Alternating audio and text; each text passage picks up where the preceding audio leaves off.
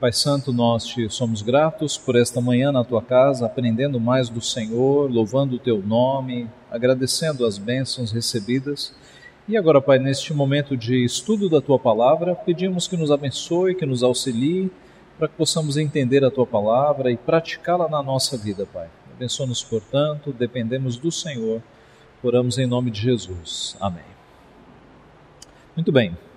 Esta é a última aula. Nós retornamos ao nosso texto base, que é Galatas 5, de 19 a 23. Mas as obras, ora, as obras da carne são conhecidas e são prostituição, impureza, lascívia, idolatria, feitiçarias, inimizades, porfias, ciúmes, iras, discórdias, dissensões, facções, invejas, bebedices, glutonarias e coisas semelhantes a estas, a respeito das quais eu vos declaro, como já outrora vos preveni, que não herdarão o reino de Deus os que tais coisas praticam, mas o fruto do Espírito é amor, alegria, paz, longanimidade, benignidade, bondade, fidelidade, mansidão, domínio próprio.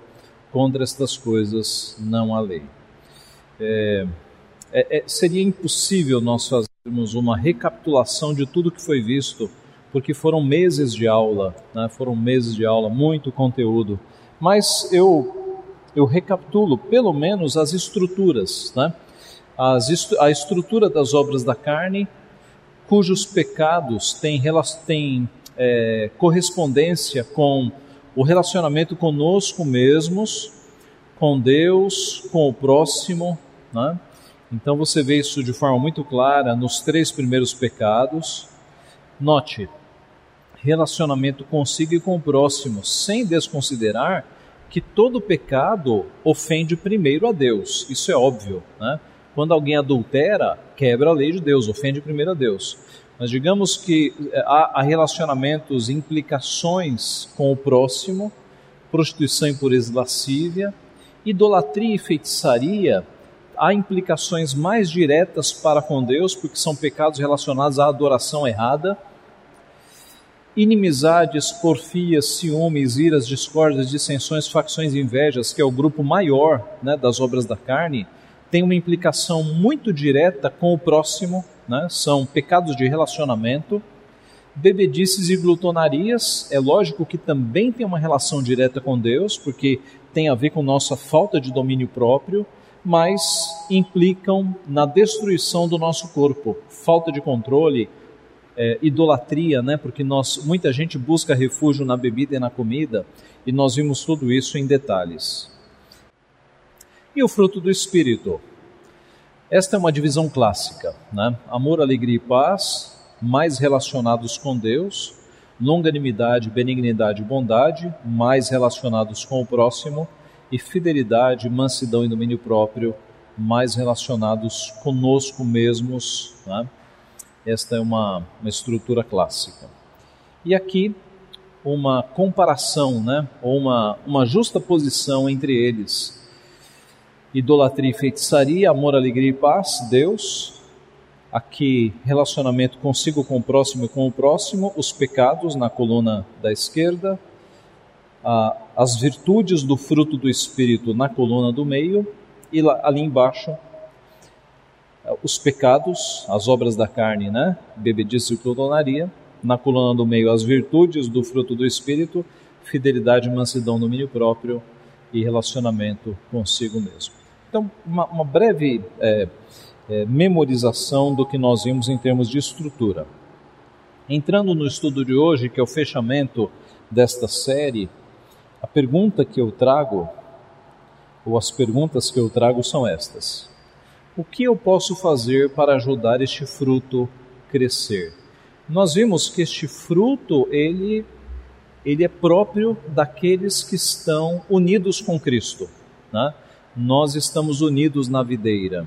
Então, o fruto é natural, você não tem que fazer força para ter o fruto. Se nós estamos unidos com Cristo, naturalmente nós teremos este fruto. Agora, do ponto de vista das coisas que Deus nos ordena, o exercício dos meios de graça, né, o exercício da leitura da palavra, da oração, da obediência, é possível que nós reguemos mais este fruto para que ele desenvolva-se mais, tá? Essa é a ideia. Então note, são duas esferas aqui, né? Uma esfera é da atividade de Deus. É Deus quem nos dá o fruto, é Deus quem faz com que este fruto cresça em nós. Então há coisas aqui que só pelo fato de estarmos unidos com Cristo nós já temos, porque é Deus quem nos dá. Mas há um aspecto da nossa responsabilidade. Nenhum crente pode falar assim: bom, já que eu tenho fruto, eu vou viver do jeito que eu quiser, não vou obedecer nada. E aí você, é, na, na tua esfera de responsabilidade, você não está obedecendo a Deus. Você vai fazer este fruto ficar bem pequenininho. Né? Então, este é o ponto. O que é que nós fazemos para que este fruto cresça? Como experimentar cada vez mais a nova natureza que Cristo está formando dentro de mim? Tudo o que nós precisamos para fazer o fruto crescer já nos foi dado por Deus. Veja 2 Pedro 1,3. Visto como, pelo seu divino poder, nos têm sido doadas todas as coisas que conduzem à vida e à piedade, pelo conhecimento completo daquele que nos chamou para a sua própria glória e virtude. Eu destaquei aqui que todas as coisas que conduzem à vida e à piedade já nos foram dadas. Este é o ponto. Ah, pastor, eu queria ser mais piedoso, eu queria ter uma vida mais consagrada. O que, que eu tenho que conseguir? Nada. Tudo já te foi doado. E nós vamos ver hoje, tá? Quais são os instrumentos que nos conduzem a uma vida de mais piedade, ok? As igrejas evangélicas ficam inventando coisas, né? Não, então para ser mais santo tem que orar no monte, para ser mais santo tem que fazer jejum todo dia, para ser mais santo tem que orar de madrugada, se não for de madrugada não funciona. São invenções, tá? São invenções. As coisas que nos conduzem à piedade são simples e já nos foram dadas por Deus, já estão à nossa disposição, ok? O que a gente percebe às vezes, meus irmãos, é que a pecaminosidade do ser humano ela gosta de novidades, né? Então me parece que é mais emocionante você ir orar no monte do que você todo dia acordar mais cedo e ler a sua Bíblia. Né? Ah, o ser humano gosta dessas coisas mais extravagantes, né? Como desculpas para fugir daquilo que é simples e é básico que já nos foi dado. Então, essas igrejas que ficam falando de revelações, de sonhos, de coisas espetaculares, muitos estão fugindo da vida normal e cotidiana que é ler a Bíblia, orar e obedecer. Né? É porque é, revelações, sonhos, essas coisas, elas chamam mais atenção, não é? Mas Deus não nos chamou para que a gente viva na base desses arrepios e dessas sensações. Deus nos chamou para que nós obedeçamos a Sua palavra, nós façamos o básico e cresçamos dia a dia, como uma planta vai crescendo aos poucos, né? é que, que nós devemos cultivar a fé cristã. Então vamos lá a estas, a estas coisas que nos conduzem à vida e à piedade. Primeira, nós devemos orar por crescimento. O fruto já está em nós, o Espírito Santo produz esse fruto e nós vamos orar para que este fruto cresça. E note que Davi orou: Dispõe-me o coração para só temer o teu nome. Davi teve um relacionamento muito forte com Deus. Ele nos, nos é um exemplo né, de relacionamento. Era um pecador, caiu, mas havia piedade na vida dele e ele orou: Dispõe meu coração para só temer o teu nome. Ele orou também para que pudesse contemplar a beleza de Deus. Uma coisa peço ao Senhor e a buscarei: que eu possa morar na casa do Senhor todos os dias da minha vida, para contemplar a beleza do Senhor e meditar no seu templo. Então, note: o crente tem que progredir nesta área, na área da oração é uma vida de oração, meus irmãos, que vai criando em nós esses afetos mais piedosos para com Deus. Um crente que não ora, um crente que passa a semana sem orar ou com orações rápidas, ele não vai ter esses desejos santos, estas afeições de santificação, de amar mais a Deus. Então, esta é a primeira arma, é o primeiro meio que Deus já nos disponibilizou, a oração. Com a oração, nós temos ligação direta com Deus por meio de Jesus Cristo. A oração faz com que nós sejamos mais piedosos. A oração acalma o nosso espírito, quebra a nossa pecaminosidade, nos coloca em comunhão com Deus. Esse é o primeiro caminho, orar por crescimento. Um segundo elemento que já nos foi dado é o da meditação em Deus. Ler a palavra diariamente, meditar na palavra e estudar na palavra. Então eu coloco ler a palavra diariamente como remédio. Como assim? É, é a comparação de que quando você tem um remédio para tomar, você toma. É? Se o médico fala, você vai ter que tomar esse remédio todo dia. Você toma o remédio todo dia. É ler a palavra de Deus disciplinadamente, todos os dias. É não trocar isso por nada. Eu creio que você não sai de casa sem fazer a sua higiene pessoal, sem escovar os dentes, por exemplo. Né? Coloque a leitura da palavra como algo que é essencial na tua vida também. Todos os dias, ler a palavra, todos os dias. Acordou cedo, leia a palavra. Se não conseguiu ler de manhã, leia no decorrer do dia, mas leia a palavra. Crie o hábito de ler a palavra. É a palavra de Deus que nos santifica. Né? Cristo disse: santifica-os na verdade. A tua palavra é a verdade. Então, note: a palavra é meio de santificação. A palavra é meio de graça. É Deus falando conosco. Você quer santificação? Leia a palavra, gaste tempo com a palavra. Então, ler a palavra diariamente como remédio, meditar na palavra para amadurecimento. Já falamos aqui em outras ocasiões, né? Os nossos pais espirituais, os puritanos que escreveram a Confissão de Fé de Westminster, os catecismos, eles tinham essa prática matinal de começar o dia lendo a palavra. Três coisas: eles liam a Bíblia, eles meditavam alguns minutos naquilo que haviam lido e eles oravam. Tá? Então, como é que era isso? Ele leu a Bíblia, aí eles ficavam alguns minutos, ou você fica alguns minutos pensando naquilo que você leu. No que é que Deus está me corrigindo aqui? Quais são os pecados que eu tenho, que eu acabei de ver aqui nesta leitura? Quais são as coisas que eu tenho que obedecer que eu não estou obedecendo? Você medita naquilo que você leu.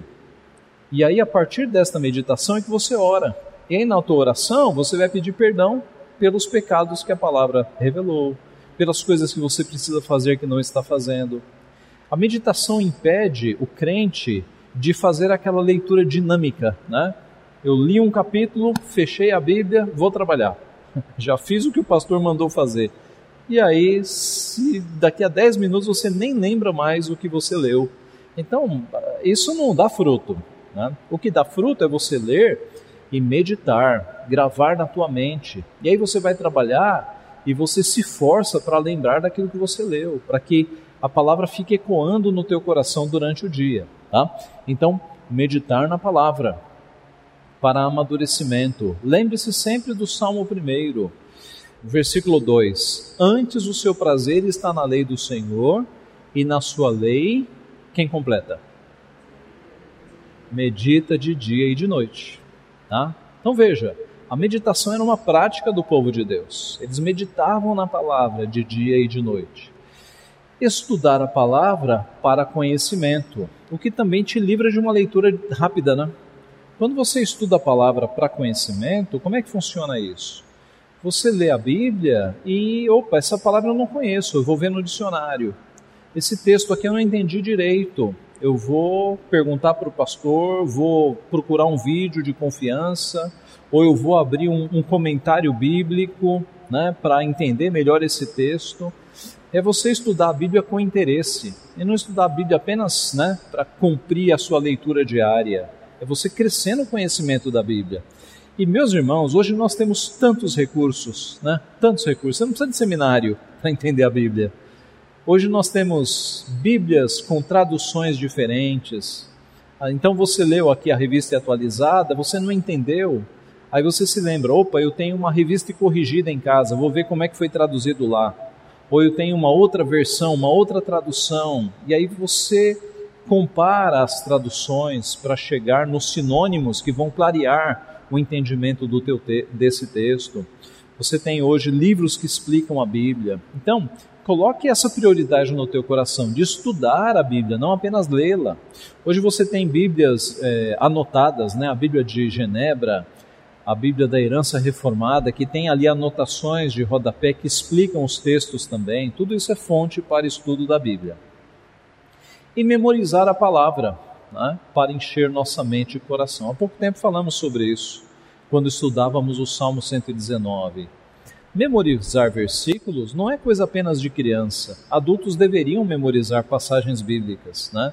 salmos inteiros, eu falei aqui da experiência que eu já tive de acompanhar idosos que perderam a memória mais recente, né, no final da vida, mas se lembravam de textos bíblicos decorados e de hinos da igreja decorados. Para que você chegue nesse ponto, é agora. Você tem que memorizar a Bíblia agora. E memorizando a Bíblia, você vai encher o teu coração e a tua mente com a palavra de Deus. Quer coisa melhor para vencer as lutas e os pecados e as tentações? Encha a tua palavra, a tua, o teu coração, a tua mente com a palavra de Deus. Então, essa é a segunda, é a segunda arma, o, segunda, o segundo meio que nós temos. A palavra de Deus. Vimos a oração e aqui a palavra. Um terceiro meio que nós temos para crescer é adorar a Deus. E a adoração diária começa como? Na oração. Ué, como assim, pastor? Na oração eu vou cantar? Não, adorar não é cantar. Adorar é mais amplo. Tá? Louvar não é cantar. Louvar é mais amplo. Eu louvo a Deus quando eu falo dos atributos dele. Louvar é elogiar. É quando eu quando eu exalto a Deus pelas suas virtudes, pelas suas qualidades, pelos seus atributos. Isso é louvar. Eu posso louvar com música, mas louvar no sentido mais amplo é falar de Deus, é elogiar, é mencionar as virtudes, as características, os atributos de Deus. Sendo assim, na minha oração eu posso adorar e eu posso louvar.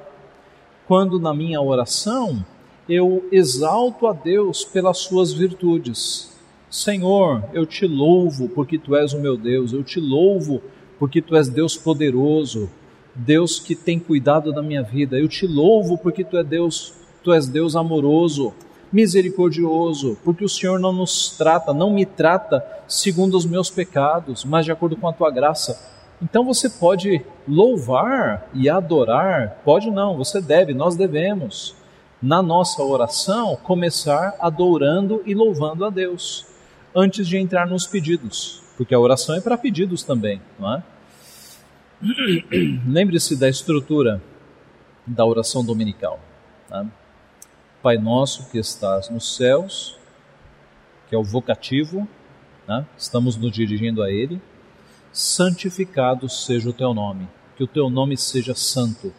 E aí você tem pedidos. Tá? Mas você pode, você tem várias orações registradas na Escritura de louvor e adoração a Deus, em que a oração começa com adoração, com louvor. Então, nós adoramos a Deus já nas nossas orações. A adoração diária começa na oração. A adoração continua no culto doméstico.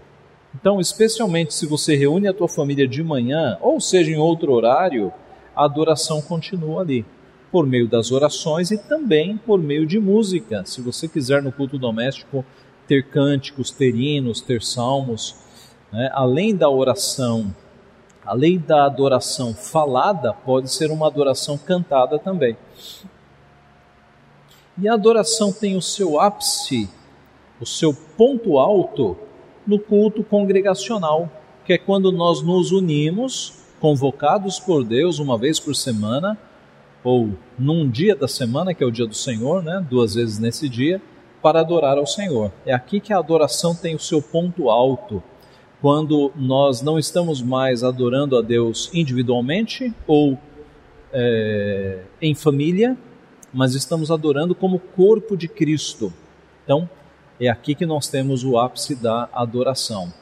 E a adoração, meus irmãos, ela é dirigida a Deus, mas nós somos abençoados também em adorar corretamente ao nosso Deus. Nós somos edificados por uma adoração correta.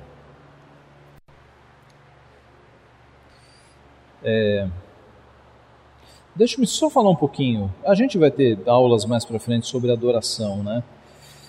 Mas é, você já deve ter percebido como na, na igreja a nossa, o nosso culto ele segue uma liturgia fixa e uma liturgia que não tem mudança, né? Todo domingo, todo culto é a mesma estrutura, é a mesma estrutura. E aqueles que são mais ah, mais ávidos por inovações, né? Porque é, infelizmente há crentes que vão para uma igreja porque é a igreja nova, da moda, aí daqui a pouco surge uma outra, vai para outra, há uma massa de evangélicos que fica pulando de movimento em movimento, né? Eu me refiro mais aos neopentecostais, né? Aos neopentecostais. Porque essas igrejas, elas criam campanhas para atrair pessoas e naturalmente vai pegar justamente essas pessoas que ficam pulando né, de, de igreja em igreja. Então surgiu a igreja do, do missionário tal lá que se veste de pano de saco, há uma massa que vai para essa igreja. Aí surge um outro lá com chapéu de boiadeiro, essa mesma massa vai para do chapéu de boiadeiro, entendeu? Há uma massa que fica procurando um movimento mais novo. E aí nós nos lembramos do que Paulo escreveu, de que nós não deveríamos ser como meninos agitados, levados de um lado para o outro por todo o vento de doutrina. Então, essas igrejas que ficam trabalhando com essa massa, elas mais se assemelham a lojas, ao comércio, que a cada semana tem que ter uma campanha nova, uma nova promoção, uma vitrine nova, porque é para atrair a atenção. Não é assim que o comércio faz? tem que estar sempre girando com uma nova campanha, uma nova promoção, uma nova vitrine para atrair as pessoas. É isso que essas igrejas acabam fazendo. Nas igrejas sérias, meus irmãos, as pessoas estão aqui não é por novidade, as pessoas estão aqui para ouvir o antigo evangelho, o evangelho verdadeiro. Então, a liturgia é fixa porque ela é o que é. Né? Começamos com adoração, depois temos um ciclo de leitura da lei, confissão de pecados e, e absolvição ou certeza do perdão, né? são três elementos para tratar do nosso coração quanto ao pecado. Depois temos mais louvor e adoração, intercessão, uma oração em que nós intercedemos, leitura da palavra, um hino para responder à mensagem que nós recebemos, oração final e bênção apostólica. É sempre assim, é sempre assim. Mas é assim que Deus trabalha. Né? É nessa rotina santa que Deus trabalha. Não há novidades, não há inovações. É a palavra de Deus que se renova né? a cada dia, a cada manhã. E, e, o crente, ele não tem que ser como uma criança que quer sempre um doce e quer sempre uma coisa saborosa. O crente, ele tem que buscar o alimento mais sólido, mais profundo. Não tem que ficar querendo coisas novas, inovações. Não, é o básico mesmo, é aquilo que Deus determinou. E é no básico é no arroz e feijão, se me permitem, que o crente cresce. Tá? Muito bem. Obedecer a Deus é a última prova da nossa frutificação. Porque note, se você ora, se você lê a palavra, se você adora, mas no seu dia a dia você não coloca em prática essas coisas, é que a tua planta não está crescendo. O fruto ele está muito pequenininho. É a obediência que mostra que nós estamos servindo a Deus. Abra a tua Bíblia em Deuteronômio 6, verso 1 e 2. Deuteronômio 6, 1 e 2. É um dos inúmeros textos que falam sobre obediência. Deuteronômio 6, 1 e 2.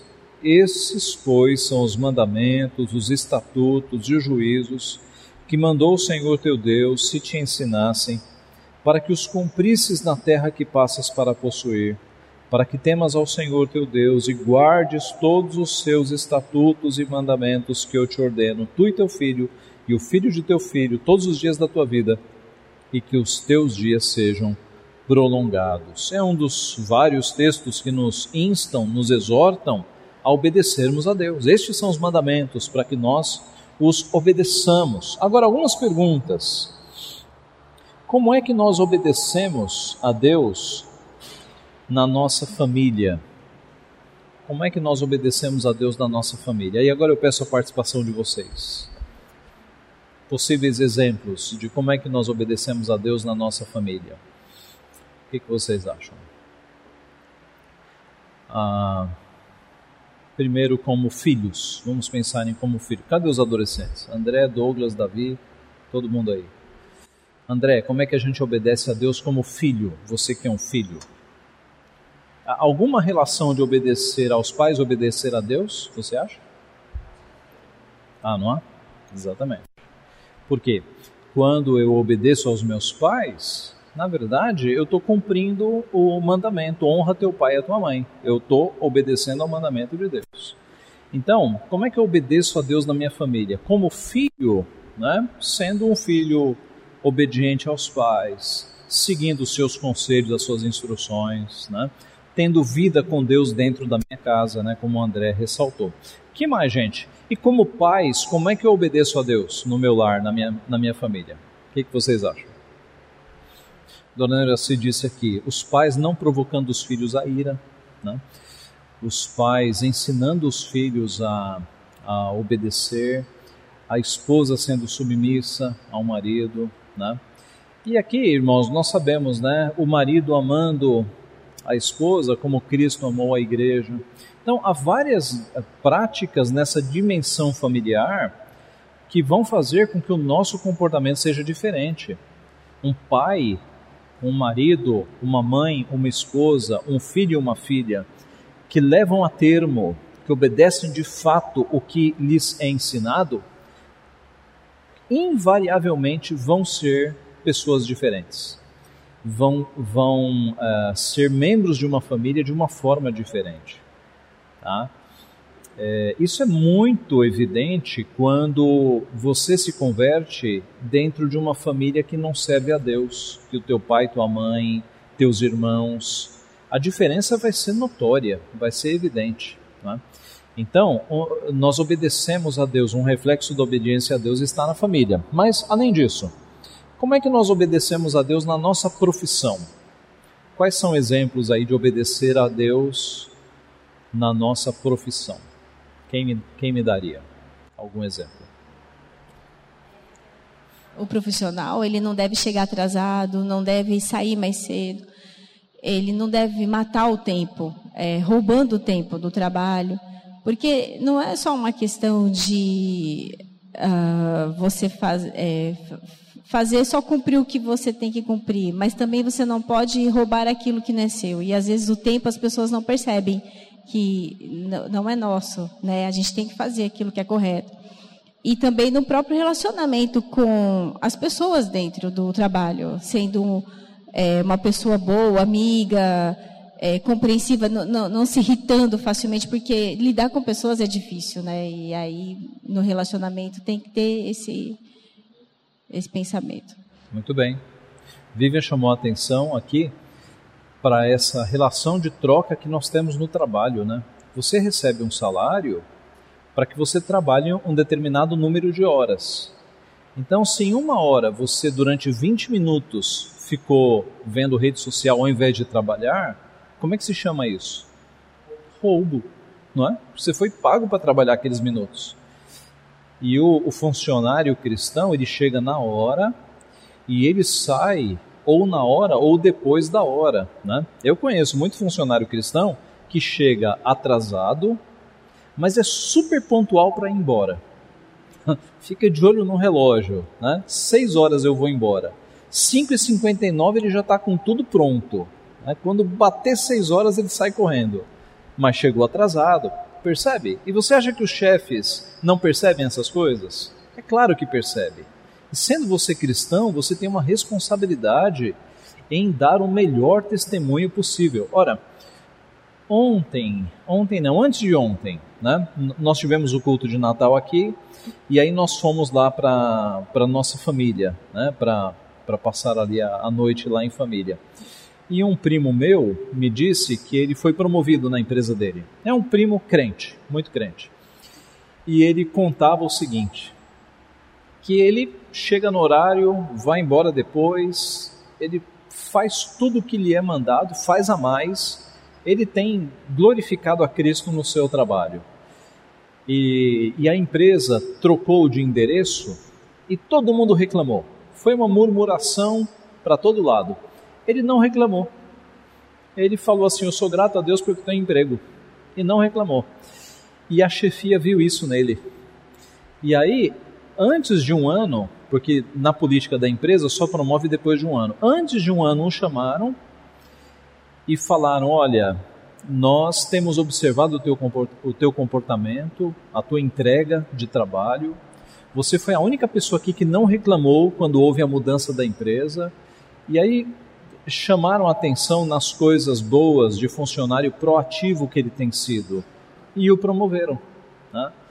E veja, irmãos, é, mais do que uma promoção e tudo que está implícito, eu acho que o nome de Cristo é tão glorificado quando alguém que é crente numa empresa é o melhor funcionário, o nome de Cristo é glorificado.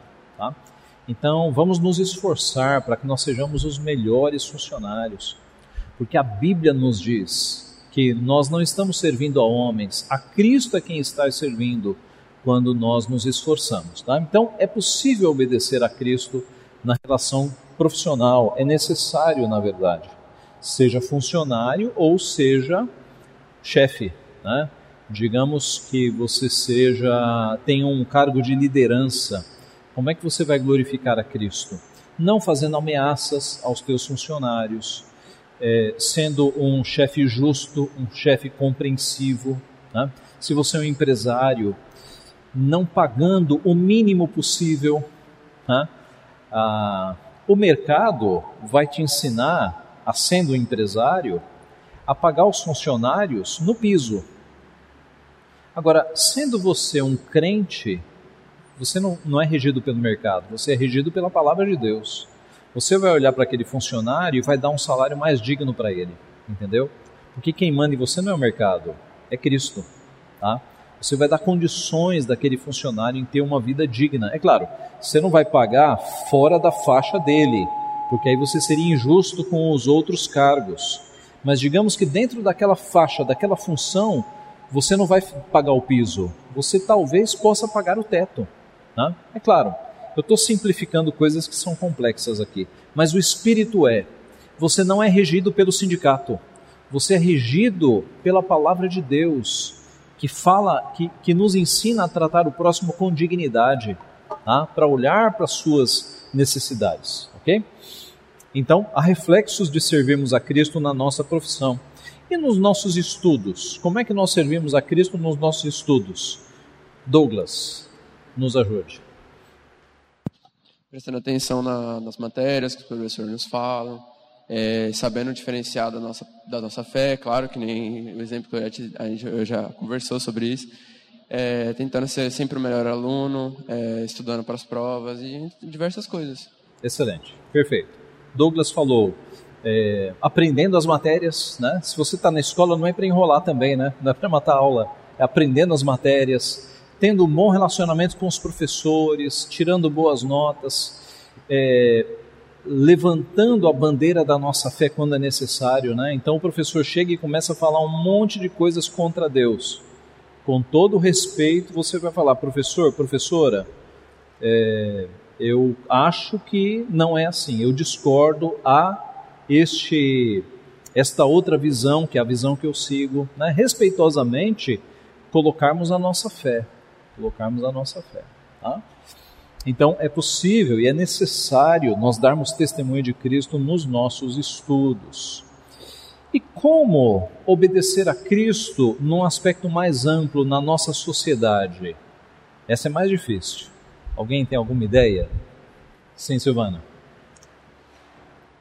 É, eu creio que, é, em relação à sociedade, me veio assim de, é, de primeira mão, é respeitar as, as autoridades, que para mim ultimamente está sendo bem difícil, mas é respeitar as autoridades, porque foram instituídas por Deus e é um exercício que não me parece tão fácil, mas toda vez que dá vontade de, de dar um, um palpite um pouco mais, né?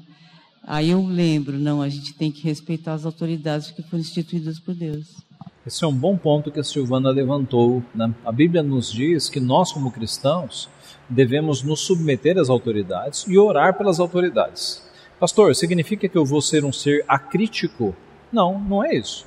Você pode ser um crítico do governo, mas respeitar o governo. Ora, você não pode discordar de mim e me tratar com respeito?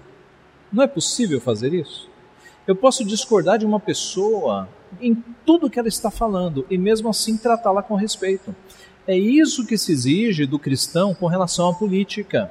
Veja, e eu não me refiro a este governo. Digamos que o próximo governo seja um governo de outra linha, um governo de esquerda, como nós já tivemos. Né? Uh, no, na minha opinião, não muda nada. Nós continuaremos a ter as nossas opiniões e vamos orar pelos governantes. Então, quando os presidentes foram Lula, Dilma e o, espectro mais de esquerda, nós orávamos por eles aqui.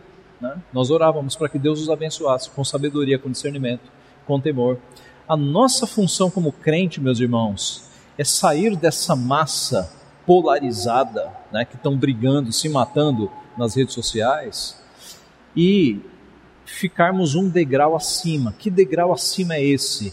É o degrau da oração de orar pelos governantes. E se você for fazer alguma crítica, cuidado para não desrespeitar. Então, muito cuidado, às vezes não é você que está escrevendo, mas você repassa uma postagem que está é, sendo desrespeitosa, uma, uma postagem desrespeitosa com as autoridades. Não passe, não compartilhe. Ok? Tudo que envolver desrespeito, você não compartilha. É, e isso eu repito, não é com relação a este governo.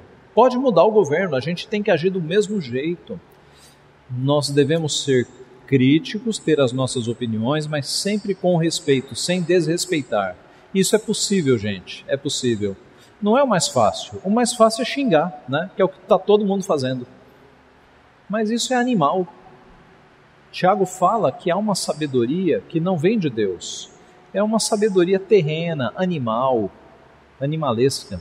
Essa é a sabedoria de quem não tem a Deus. Você que tem a Cristo, você tem mais do que essa sabedoria. Você tem a sabedoria que vem dos céus. Utilize-a para fazer críticas com respeito, com sabedoria, com prudência. Tá? Nós temos que moderar a nossa fala, a nossa escrita e os nossos pensamentos para dar um bom testemunho de Cristo na nossa sociedade. A Silvana levantou o aspecto né, da, da, da, submissão às autoridades, outros aspectos também, né, de ajuda ao próximo. Como é que nós temos ajudado as pessoas ao nosso redor, fazendo o bem, efetuando obras de misericórdia? Né, como é que nós temos proclamado o nome de Cristo na sociedade? Aí você tem várias possibilidades. Você pode ajudar a instituições que são sérias, que ajudam crianças, que ajudam idosos. Você pode ajudar mensalmente uma instituição dessa. Se não for o caso, você pode de fato no seu bairro observar pessoas que estão precisando e ajudar essas pessoas com alimento, com trabalho. É, meus irmãos, num país como o nosso, oportunidades não faltam. Não faltam. Que você não seja aquela pessoa que fecha a mão e fala assim: não, eu não ajudo ninguém porque vai comprar pinga. Já ouviram esse discurso? Ok, tem gente que está tá querendo esmola para comprar pinga ou droga, mas não é todo mundo. Tem muita gente que está precisando de fato. Então que você saiba analisar e perceber que há pessoas que estão passando necessidade e ajudar essas pessoas. Que parte do teu salário, é, cada um vai fazer os cálculos, mas que uma parte do seu salário seja voltada para a misericórdia, para ajudar o próximo. Tá? Deus vai te abençoar. Muito bem, por fim, eu, eu termino com, esta, com este slide. Desejar mais profundamente. Irmãos, a vida cristã ela não pode ficar estacionada. Nós temos que crescer em oração, temos que crescer na leitura da palavra, temos que crescer numa vida de obediência, né? observar as coisas que a gente tem falhado e arrumá-las para obedecer. E há um aspecto de desejarmos a Deus mais intensamente.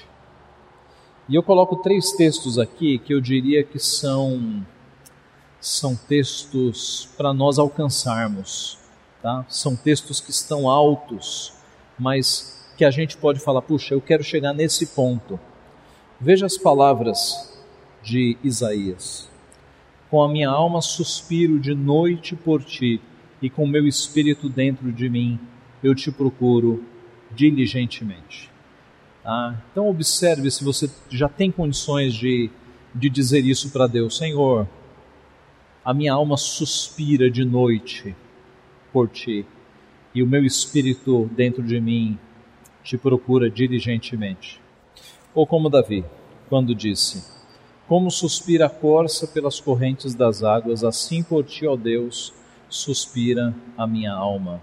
Veja, é, são objetivos, né? Nós temos esse anseio por Deus, esse suspiro por Deus, pelas coisas de Deus. E o Salmo 84, os filhos de Corá, no Salmo 84. A minha alma suspira e desfalece pelos atos do Senhor. O meu coração e a minha carne exultam pelo Deus vivo.